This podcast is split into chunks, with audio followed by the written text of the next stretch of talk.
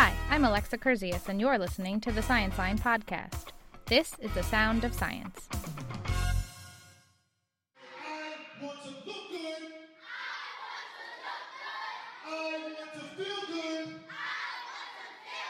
And I want to have more energy. So I'm going to watch my calories.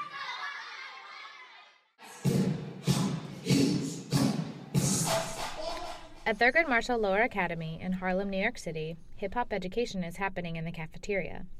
The basement space doubles as a gymnasium as well as a before and after school hangout. Currently, it's the home of a combined healthy eating and exercise program developed by Hip Hop Public Health. The organization, founded in 2005 by Olajide Williams, a neurologist at Harlem Hospital and Columbia University, uses hip hop videos, cartoons, and interactive games to teach kids and their families about public health issues. The healthy eating program is called Hip Hop Heals, and the exercise program is called Hip Hop Feet. All 214 students at the school, kindergarten through fifth grade, have been part of this program since January 2013. They've each received pedometers to track their activity levels.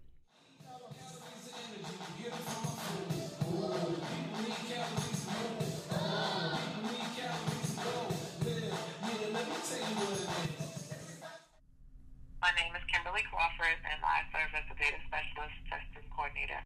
Our school, Thurgood Marshall Academy Lower School, partners with TASC, the After School Corporation, and we received the grant through working with TASC and Hip Hop Health through Dr. Williams. Mr. Pete would work with a group during both lunch periods, and they would do activities either in the lunchroom if it was um, inclement weather or outside on the playground if it was not.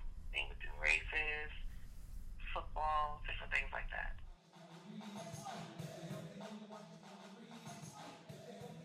Okay, this is Pete, and I gotta talk about Hip Hop Feet. My name is Pete Cologne, and I work with Hip Hop Public Health as the lead educator on their Hip Hop Feet program. And FEET is an acronym for Finding Your Energy Exercise Threshold.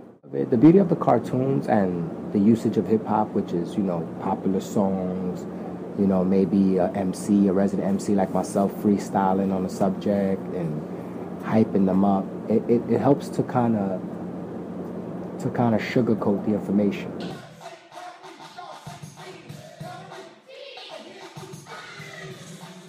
I don't know about you, but what I remember from when I was a young child in school are the things that were fun. My name is Katie Bliss, and I am an assistant professor of health studies at Adelphi University on Long Island, New York.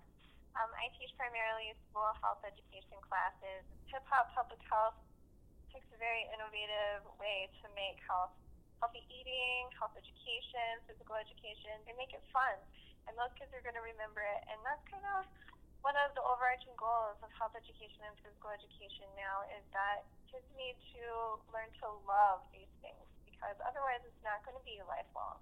If they don't love physical activity, they're not going to do it when they get older, and that's what leads to chronic diseases. My name is Eve McCutcheon.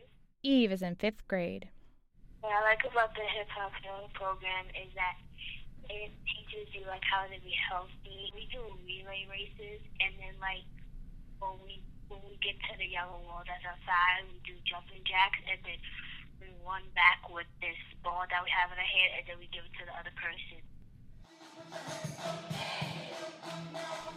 Health educators, like Bliss, stress the importance of teaching young children about healthy eating and exercise. I think it is completely essential. I think that all of the statistics today show that kids are not as healthy as they used to be, and for the first time in history, kids may not live as long as their parents, which is a very big deal. So I think that addressing healthy eating, physical activity, and all of the dimensions of health really at an early age is completely essential. According to Crawford, things have been going well so far at Thurgood Marshall. We love hip hop heals, so they've been very um, influential and just important part of our school community. And that's a wrap.